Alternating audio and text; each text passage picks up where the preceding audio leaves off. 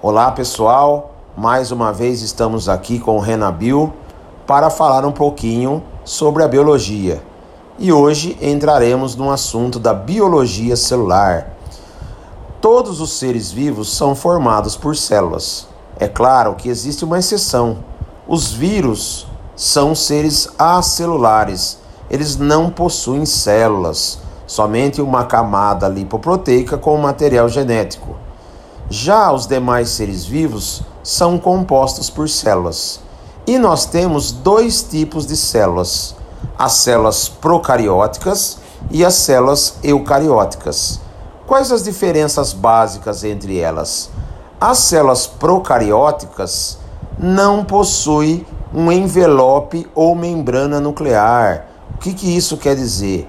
Quer dizer que o material genético delas fica espalhado dentro do seu citoplasma ou hialoplasma. Nesse citoplasma ou hialoplasma, além desse DNA nucleoide, nós podemos encontrar a única organela citoplasmática das células procarióticas, que são os ribossomos, responsáveis pela síntese proteica.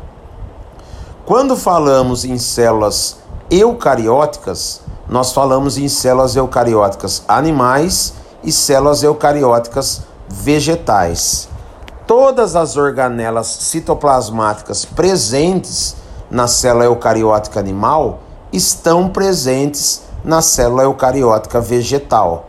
Porém, a célula eucariótica vegetal possui a mais que animal parede celular, grandes vacúolos e os cloroplastos responsáveis pela fotossíntese.